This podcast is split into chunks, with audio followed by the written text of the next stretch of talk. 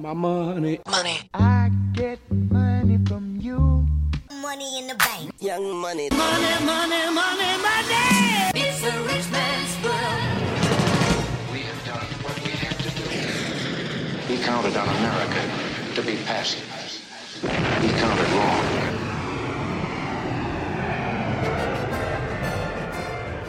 World-renowned financial advisor and best-selling author Barry James Dyke will arm you with the truth.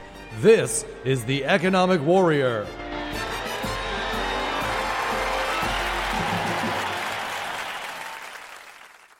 Good afternoon, those of you folks listening to across the country. I know we're getting some traction now. I've had people call me from California and from Florida and a bunch of other places. And we have a really exciting guest today, a guy by the name of Jerry Robinson. He lives out in Arkansas, but he's a personal friend and a best-selling author. He has a big national following called Follow the Money Daily. Just a wonderful, wonderful guy. He's an international conference speaker. He's also a personal friend of mine. In addition, Jerry hosts a weekly daily program called Follow the Money Weekly. It's an hour-long radio show dedicated to help people deciphering problems in today's economic news. Jerry's appeared on numerous TV shows and radio programs, including Fox News, discuss global economic topics. Jerry's also a best-selling author of his book, which we'll discuss, The Bankruptcy of Our Nation, 12 Key Strategies to Protecting Your Finances in These Uncertain Times. Recently, Jerry's been quoted by USA Today and other news organizations in regards to the economy, and his columns have appeared in numerous print and web publications, including WorldNet Daily. Jerry has spoken on topics of money and economics around the globe, in the United States, Israel, Turkey, and Greece, and he holds a bachelor's degree in economics from the University of Tulsa. He's taught a course in macroeconomics at the college level.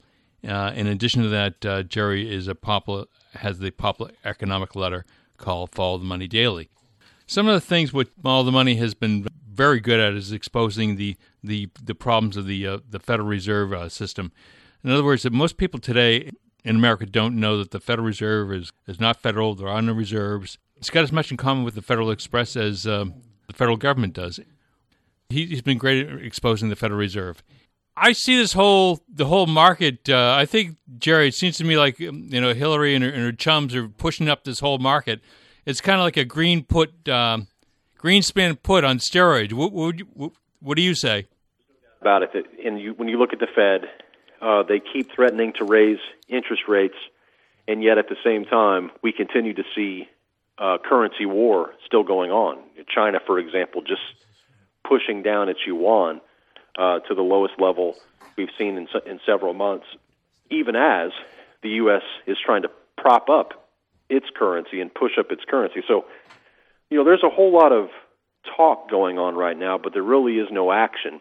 And when it comes to the Fed, my concern is that as they begin to raise rates, although that needs to happen, Barry, and you and I both know that, we need to raise interest. They should have been raised a long time ago. They never should have been. It's ridiculous. I mean, this whole negative interest rate. I mean, Jerry, do you know what the biggest selling item in Germany is right now? I have no clue. Safes. Couldn't believe that. Makes sense. Okay, because where are you going to put your money? Exactly. Yeah, you got to put it in a safe. The hottest selling, the safe business. We should all open up safe businesses, Jerry, in Germany. The safes are growing at 25% compound annual growth. Because why put your money in the bank? Yeah, this is not good. This is not good for society because the health of the banking sector, as you know more than many people, is one of the most important aspects of our economy and one of the most important aspects of our society. I mean, a sound, healthy banking system is just vital for this economy to function. And what we have now is we have these corrupt banks like Deutsche Bank who are constantly in the news. Deutsche Bank, by the way, who actually provided the loans for the Auschwitz death camps in Nazi Germany. Who we just forget about that. We forget that they provide support to terrorists and drug lords. We forget about all of these banks and how they love to prop up the most sordid elements of our society. And people are losing faith, in the banks, integrity. And once the integrity is missing in the minds of the people, the whole economy goes down, because you have to have the banks are the currency regulators, so to speak. I mean, they're the ones that really handle and maintain the flow of the money. And so if they lose integrity and people lose faith, hope, and trust in them, then we're right back in a really bad situation like we were in 1907 or like we were in 1929. But this time, Barry, we're talking about mountains and mountains and mountains of unpayable debt. The fallout could be very, very disastrous. It's really, nothing's really changed since the financial crisis, has it? I mean, it's actually gotten much worse, hasn't it? What do you think? Well, I mean, it all depends which metrics you look at. I mean, if you look at the stock market, of course, it's much better. I mean, when you look at 2009, whenever Barack Obama came into office, the stock market has done well. If you look at the official unemployment rates, you know, those have plummeted. If you look at the actual payrolls, you know, those have increased.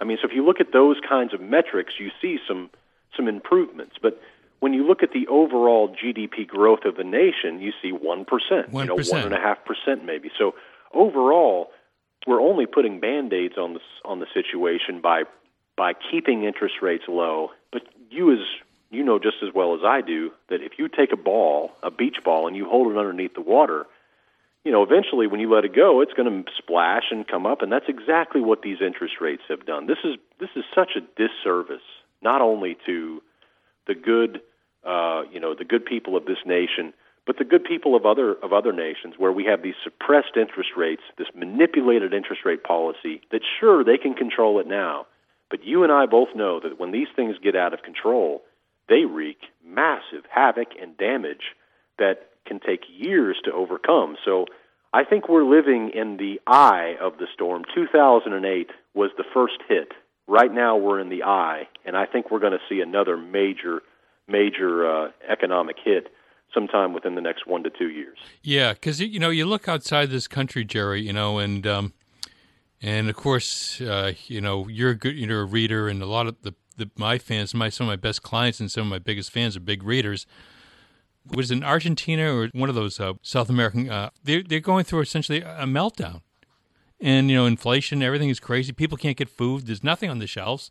But, you know, you're not going to hear from the, you know, traditional media. The fundamentals and the lack of a faith-based portion of the economy, it just troubles me.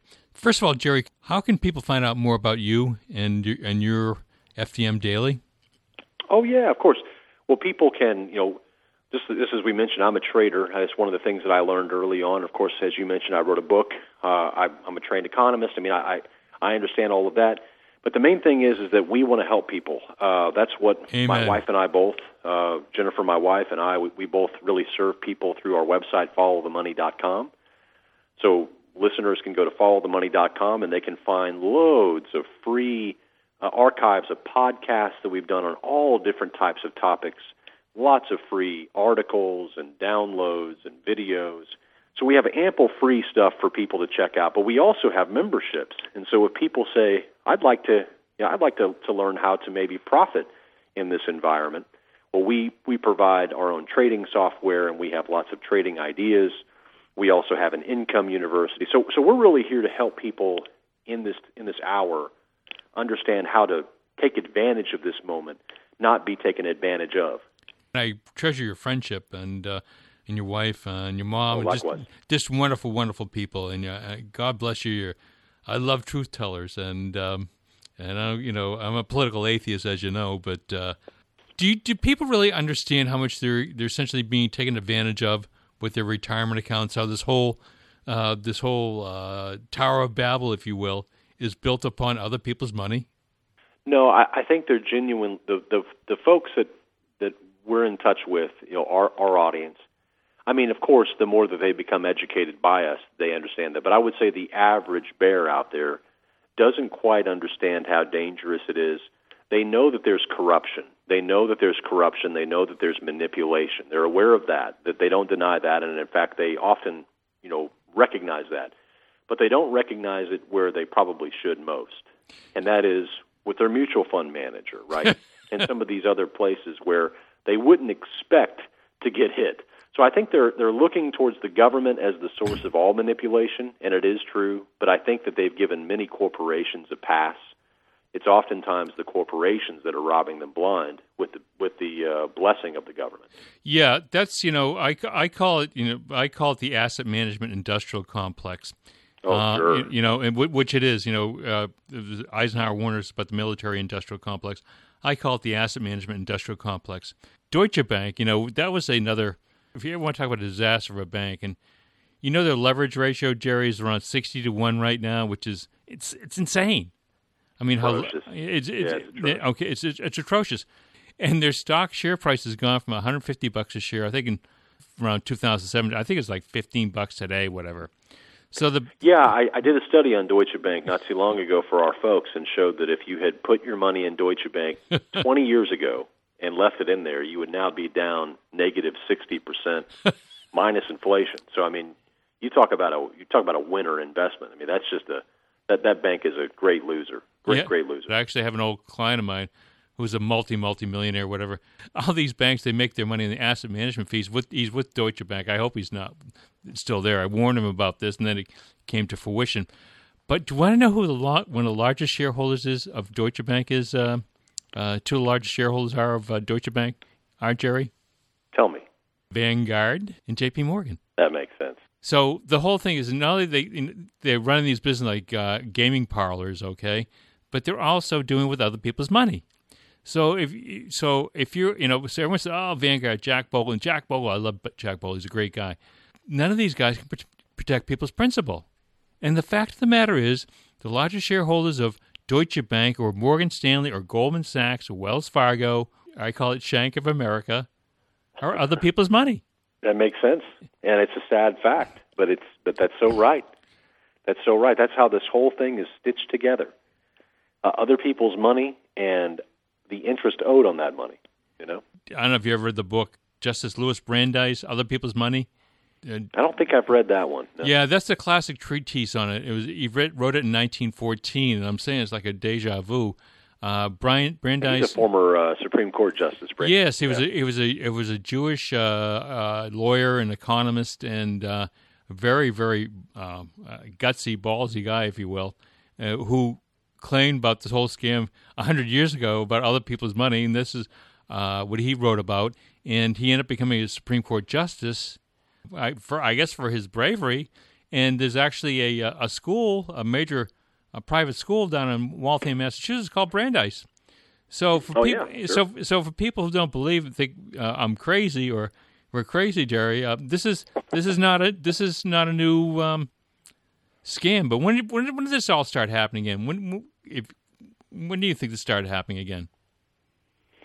Well, I mean, it all depends what you're talking about. But I mean, if you're talking about just the scam, I don't think the scam has ever stopped. I think the scam's always been in play. It's just always just had a different name.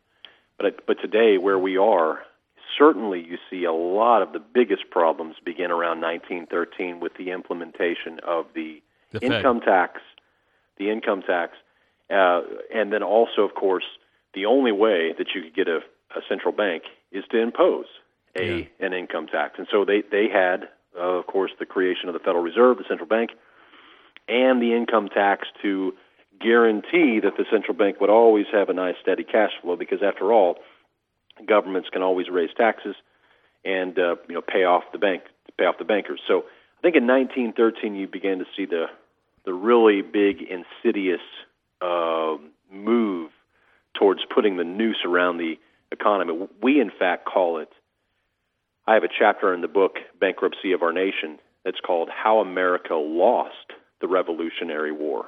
And in it, we talk about the three different central banks that have risen, maybe four actually, in the United States since our founding, and how one of the things that the founders were running from in England was the banking system. Many people don't go back and look at that history, but that's true. Yep. And they didn't really want to have Alexander Hamilton, of course, wanted a strong central government and a central bank. Yep. But many of the founders were very, very, opposed to this idea of a central bank.